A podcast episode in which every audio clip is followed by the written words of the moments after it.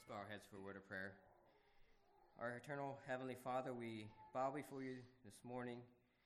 In the name of Jesus, we come before you and thank you for this opportunity to be to gather together with fellow saints to look into your word, to learn and grow in you.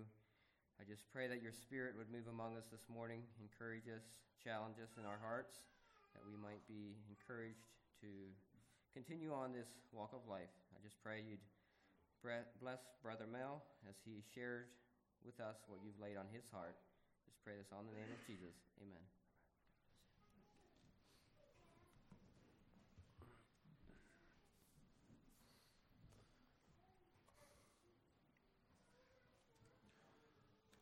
Greetings in Jesus' name and welcome to each one this morning. It's good to be here. I was really blessed so far. Um, the service so far, devotions, Sunday school, uh, truly been a blessing to be there. I also want to take this time to thank you as a congregation for the love that you've expressed through the cards, family pictures, and gifts over the past month. God has been very good to me, and I want to thank you for your part of that in my life. God bless you for that. This morning's message is uh, uh, a bit of a scary one. No, I don't really mean it that way. Uh, sobering, I guess you would say. The second coming. And obviously, uh, thinking of the second coming of our Lord. The second coming uh, says that there was a first coming, which, yes, we just celebrated that a month ago. But this is his second coming in the future. Hasn't happened yet. it will happen. We don't know when. It looks like it's getting close. It is getting close. But no reason to relax and let down your guard. We do have the promise of a soon return, and we're going to be looking into that. this is a broad subject. And I'm not going to give you very specifics on the timeline. You can figure that out on your own if you need to. But I think we've been given enough in Scripture to uh, give us some good hope and direction as to how to proceed during this time in which we live. We're living in a crazy time, in a weird time, in, I think Scripture calls it even dangerous times. Um, dangerous in a sense that um, we can be lulled to sleep, if you will. We can kind of relax and, oh, yeah, they've been saying this for 2,000 years already and it hasn't happened. Well, we're 2,000 years closer, put it that way. And so um, that's, in, in a sense, I guess that's the, the, the, the um, sense of danger that I see, that we can kind of be, uh, get into our routine, our groove, and just think that life will always go on like it has. But let's turn for a text to 1 Thessalonians chapter 4. Begin reading in verse uh, 13. This is, this is uh, Paul's writing to the church at Thessalonica. And I'm, gonna, I'm not going to read the beginning of the chapter. Begins, he, he starts the beginning of the chapter with an exhortation or a call to holy living. And uh, which certainly is, is for us as well today. But I'm going to start reading in, in verse 13 of this chapter. Now, just a bit of a background here. The, it's thought that the, in, in Paul's day, the pagans had no hope after death. And, and there was no word of assurance of a happy afterlife. They were like, just get me out of here and I'll be done. That was sort of their mindset. And, and, and Paul is addressing this, this uh, heresy. And so here we have these believers in Thessalonica who were concerned about their loved ones. What about the ones that passed on before us? Um, what happens to them when the Lord returns? Or will those who are deceased be handicapped in some way?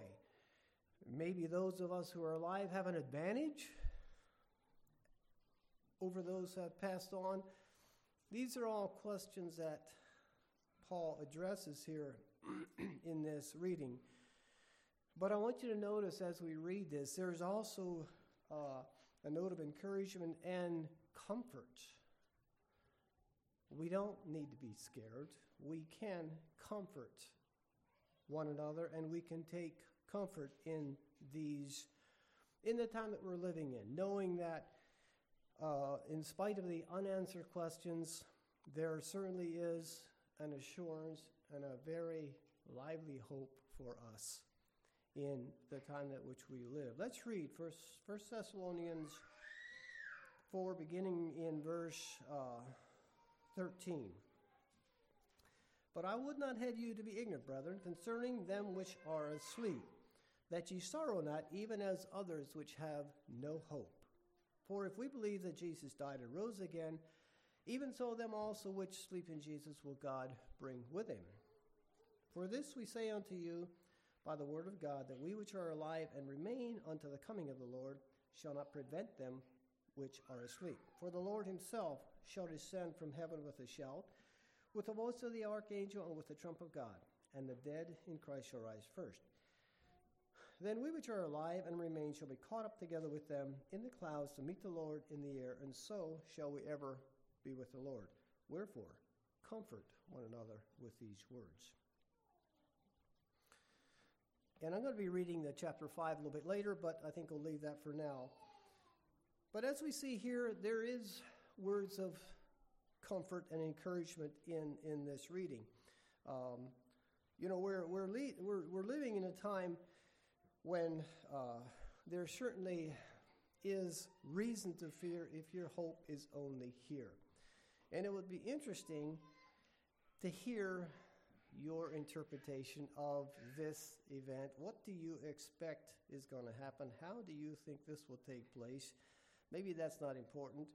Um, or even how often do we think about this? I had to think of a older brother who I was speaking with one time, and he was making reference to some major purchase that he bought and thought surely that this would last till the second coming. You know, do we have a second coming perspective in our uh, purchases, in our decisions, in our, our lifestyle? And I think it would do us well to, to uh, think about that more. Uh, you buy, say, a car, and most of us would probably need a car until we are too old enough, too old to drive. But will your car take you to the second coming? Is that something you think about? Should we think about that? The house that you live in, will that serve you till the second coming? It's not important, but it does. I think it's something that, that would do us well to have that perspective, to keep that in mind. Because um, certainly there is, there will be things that you may have just purchased a new car and this happens, then what? Or whatever that may be. But I think it's still something that, that um, would do us well to think more of as we live our life, as we make purchases, as we make decisions in light of the second coming.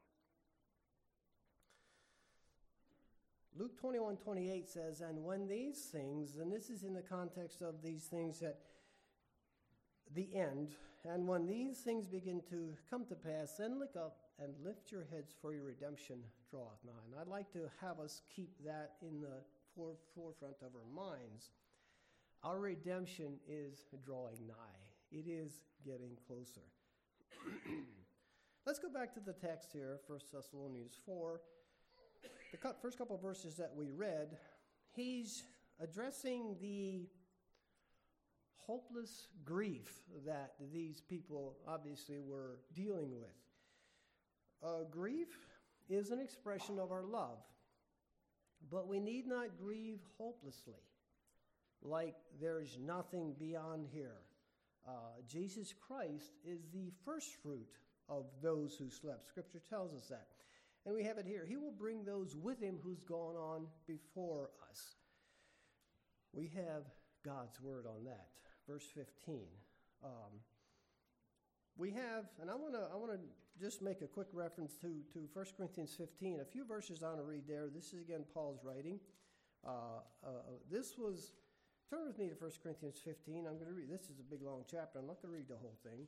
But there's a couple verses near the end that I want to look at. And Paul, again, uses some of the same language in these couple verses here. He's referring to a, a mystery that was revealed to him. Now, I can't understand how else Paul would have come up with some of these uh, thoughts or ideas except a direct revelation from God because they had uh, there was no Old Testament law or writing that would have that would have given these details. But he's referring to a mystery. Now, Scripture uses that word quite a bit. Speaks of these mysteries. Um, there was a time when the disciples asked Jesus, "Why do you teach in parables?" He would tell the crowd the parable, and then after the crowd dispersed or sometime later, they would ask him, Now, what did this mean? Remember the one about the, the sower sowed the seed? Um, he told the crowd this whole parable and later explained it to his disciples. Every type of ground or soil. This was a mystery. Jesus said, It's given unto you to know the mysteries of the kingdom of heaven, but to them it is not given. And, and I, I think there's some value in that. We have the Holy Spirit within us that does teach us truth, in many cases, opens our minds to the truth, and reveals other scriptures that might point that. I just want you to keep that in mind as we read some of these verses, speaking of the mysteries, and also the fact that we as believers have a bit of an edge in that in that way, because the world she's only here and now. And after this life, I'm not sure what most people expect will going to happen. But this will be a real mystery to them because they have no clue what's coming. Let's read here in 1 Corinthians 15. Uh, I'm going to start reading in 51, verse 51. Behold, I show you a mystery. we shall not all sleep, but we shall all be changed in a moment, in the twinkling of an eye, at the last trump, for the trumpet shall sound, and the dead shall be raised incorruptible, and we shall be tra- changed. For this, in, for this corruptible must put on incorruption, and this mortal must put on immortality. So, this, so when this corruptible shall have put on incorruption, and this mortal shall have put on immortality, then shall be brought to pass the saying that is written Death is swallowed up in victory. O death, where is thy sting? O grave, where is thy victory? and I think this is sort of the same thought that Paul is bringing out here to the Thessalonica church. They, they looked at the, the, the grave or death as a sting, the, the end. But he's saying their death and the grave is not victorious over us. It doesn't need to be, and it shouldn't be. Back to these couple verses here in, in 1 Thessalonians. I like the, the pronoun we that he uses in verse 15, verse 15. Take a look at that. For this we say unto you by the word that we, which are alive and remain, we, he's including himself. Doesn't it sort of look like he's maybe expecting to live till Christ's return? It looks that way. Now, that was maybe 2,000 years ago, give or take a few years, and we're still here. And I think it would do us well to also maybe use that pronoun in reference to this. but it seemed like Paul expected to be alive at Christ's return. And obviously, he's not, and here we are. But the thought that is brought out is his imminent return. Imminent meaning happening soon, anytime. It could happen anytime. His return is imminent. He makes reference to those that died as they're sleeping. You know, Jesus also used this term in John 11 when he raised Lazarus. Um, I'm not going to turn to that, but we know that when he when he came to the tomb, made reference to Lazarus sleeping. Now, not to minimize the effect of death in the grave, because we all know that our cemetery is got lots of people that are more than asleep. Their body is obviously decomposing and returning to the earth and to the dust as they, we were all created. But the, the, uh, in a sense, the body sleeps a little bit like a seed. Um, think of an acorn can grow into a tree. The squirrel hides that, buries it in the ground, hides it, thinking he's he'll have a future meal. And if he fails to dig it up and eat it, that becomes a tree. That seed, that little acorn, sprouts and becomes a tree. Obviously, it takes years and years, but that reference is also, the analogy is also used to us who die and are planted, so you will, in the ground. At some point, we too will spring new life, and new life will spring out just like that little acorn that's been planted by a squirrel in the ground. His return is imminent. it, uh, it will likely happen soon. It could happen any time. It says, The Lord Himself shall descend. And I like the uh, description here, and he brings it out in First Corinthians as well. Notice the three sounds that we'll, we will hear, three distinct sounds. He starts off with a shout. I like to think of this as a shout of command. And if you look at the account in, in um, John 11, I'm going to turn to that. There's, there's a few references there, a few things I want to point out. John 11, when Jesus came to the tomb of Lazarus after he was given a message, and according to his sisters, he came a little late. He was a couple days late in arriving there. Meanwhile, Lazarus was so sick, he died. And uh, his, his sisters were very sad because they said, Lord, if you'd have been here, he wouldn't have died.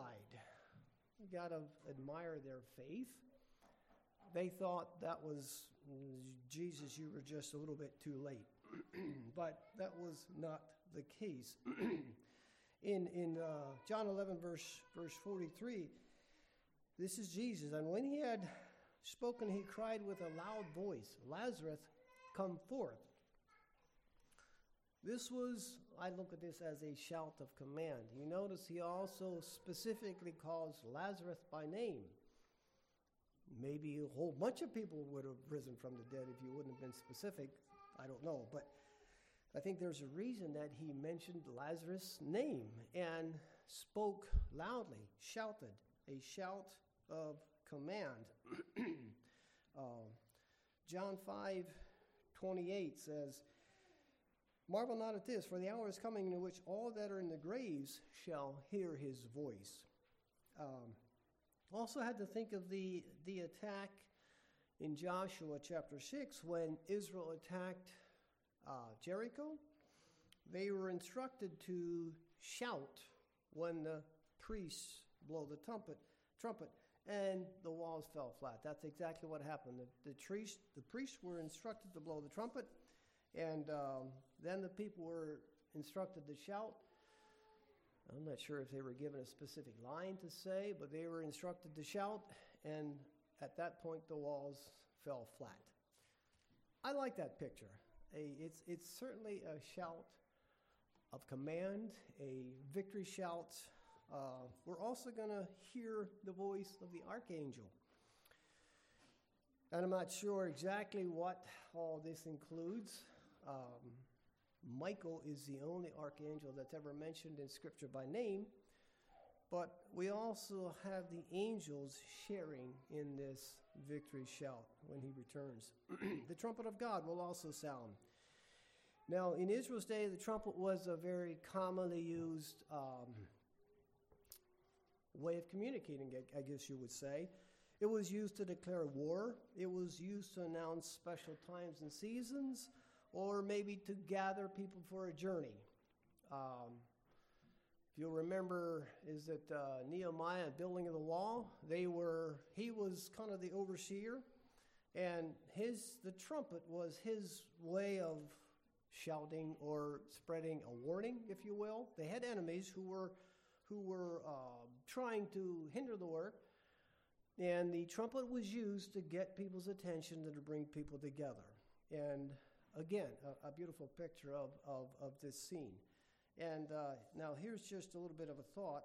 I don't have an answer to this, but will everyone hear this, these three sounds, or just us as believers? I, I don't know. I, I just wasn't quite able to come to any kind of a, an answer. Uh, it's likely that maybe this is a mystery that's reserved for us as believers. I'm not sure. But I had to think of that. Is that, uh, will, all, will all people hear that, or just those who are saved? Moving on, verse 17 says, We will be caught up to meet the Lord in the air. And that word is an interesting word, has a lot of uses and a lot of meanings in Scripture.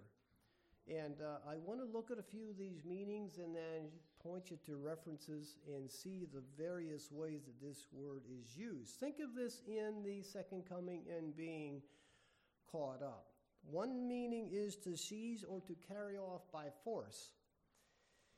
Uh, taken from there's one in John 16, you'll find this when the crowd was, and I'm not sure if that was after a miracle, but they wanted to take Jesus by force and make him king. That same word is used right there to take him by force and make him king. Another one is to claim for oneself eagerly, thinking of uh, when the Lord comes to claim the church for his bride, to claim for himself eagerly. Another one is to snatch out or away from danger. Uh, Jude, verse, well, it has one chapter, verse 23 it, it has that thought of, of uh, others saved with fear, pulling them out of the fire. That word pulling is that same word caught up. And so there's, there's quite a few uses and meanings for that word, and I can see they would all, or could all apply to this context right here in First Thessalonians. Uh, caught up for various um, reasons, I guess you might say. Um, you also see God's mercy in this whole thing. Uh, I don't know if this applies, but I did have to think of the account when the angel rescued Lot's family from Sodom or Gomorrah, whichever one it was. The angel dragged him, got him by the hand, and dragged him out of town to safety. Um, I see that scene here as well. That's one of the meetings as well. But I, I guess I, I, I, like those meetings. And then, of course, um, there was also one in John 20, 20 John 10 29. Uh, my Father, which gave them to me, is greater than all, and no man is able to pluck them out of my Father's hand. This is, again, the same word that we have here for well, we call it rapture. Now, the word rapture isn't used in the Bible, but it's it somehow it, that root word comes from that. And so, shall we ever be with the Lord? You know, the, that, then we have the the next uh, the next uh, section of this. and I'm going to read 1 Thessalonians chapter five, begin reading verse one, and I think I'm going to read down to the end of um, nine or ten. Let's read verse 1, in 1 Thessalonians 5. Now, this is a different thought, a different theme. Notice it makes reference to the day of the Lord, and it addresses them. Notice the pronouns we and them, them and us, that type of thing. But of the times and the seasons, brethren, ye have no need that I write unto you. For yourselves know perfectly that the day of the Lord so cometh as a thief in the night. For when they shall say, peace and safety, then sudden destruction cometh upon them, as travail upon a woman with child, and they shall not escape. But ye, brethren, are not in darkness, that that day should take you, overtake you as a thief. ye are all the children of light and the children of day. We are not of the night, nor of darkness. Therefore, let us not sleep as do others, but let us watch and be sober. For they that sleep, sleep in the night and they that be drunken are drunken in the night. But let us who are of the day be sober, putting on the breastplate of, of faith and love, and for an helmet, the hope of salvation. For God hath not appointed us to wrath, but to obtain salvation by our Lord Jesus Christ, who died for us, that whether we wake or sleep, we should live together with him. the emphasis, focus here being more on the day of the Lord, a time when God will usher in the new kingdom and judge the world.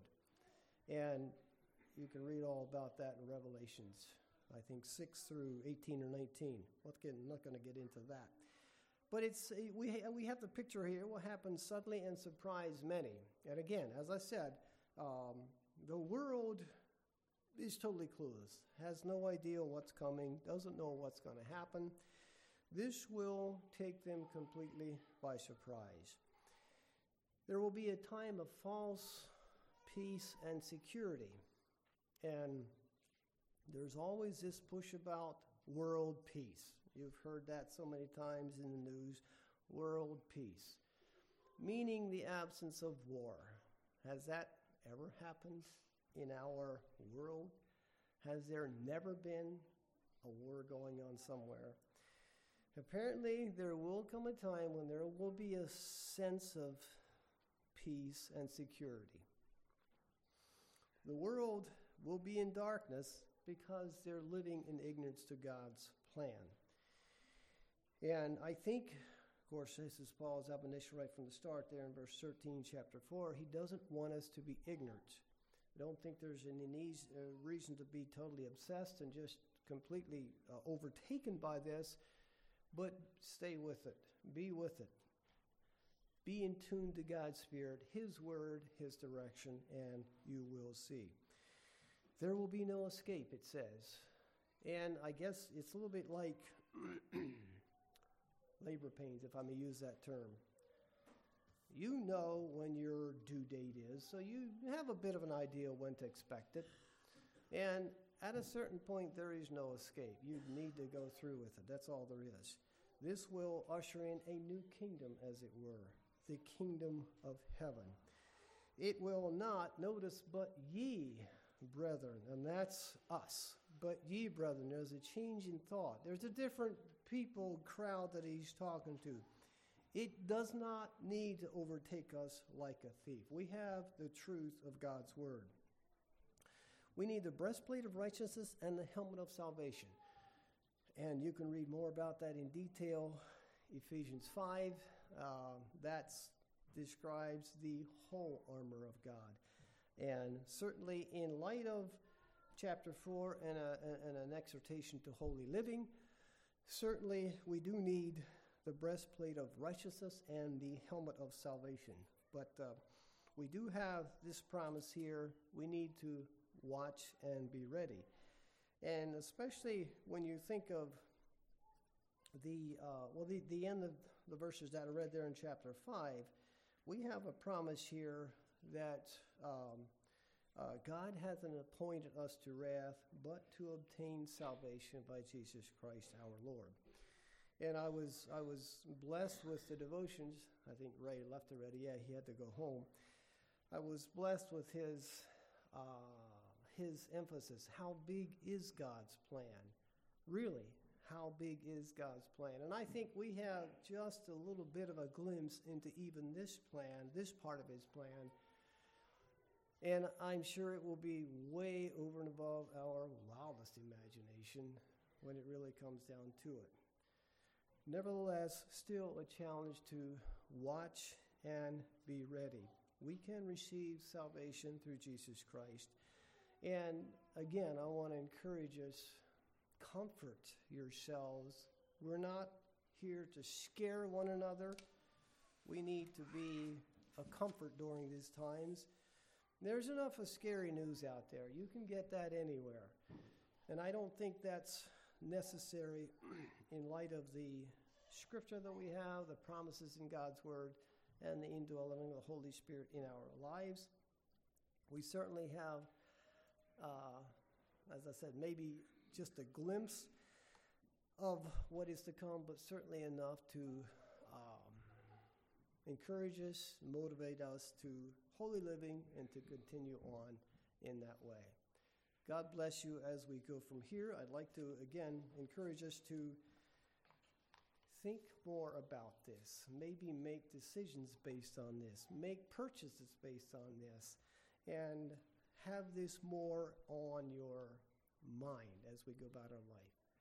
Let's stand for a prayer, and after the prayer, I'll ask Chad to lead us in a, in a closing song. Let's pray. Lord, we thank you so much for your word. we thank you, Lord, that you have given us these truths over time, and you have brought us to this point because of your divine will. Even though in Paul's day they were eagerly anticipating, hoping, and expecting to see your return, it hasn't happened. And even today for us, here we are 2,000 years later, we're still here. We think of and thank you for your mercies and your faithfulness in this way, realizing that it's not your will that any perish, but that all come to repentance. So we pray that this would be our goal and our interest. Help us, Father, as we go about our lives, that we could have a constant awareness of your soon return, that this would motivate our decisions, our lifestyle, the things we do, how we relate to one another, that we would be mindful of your soon return. We truly believe that your return is imminent, and we pray that you would give us grace to be faithful until such a time as that happens. So we pray your continued blessing as we go from here. May you dismiss us with your spirit. Thank you in Jesus' name. Amen.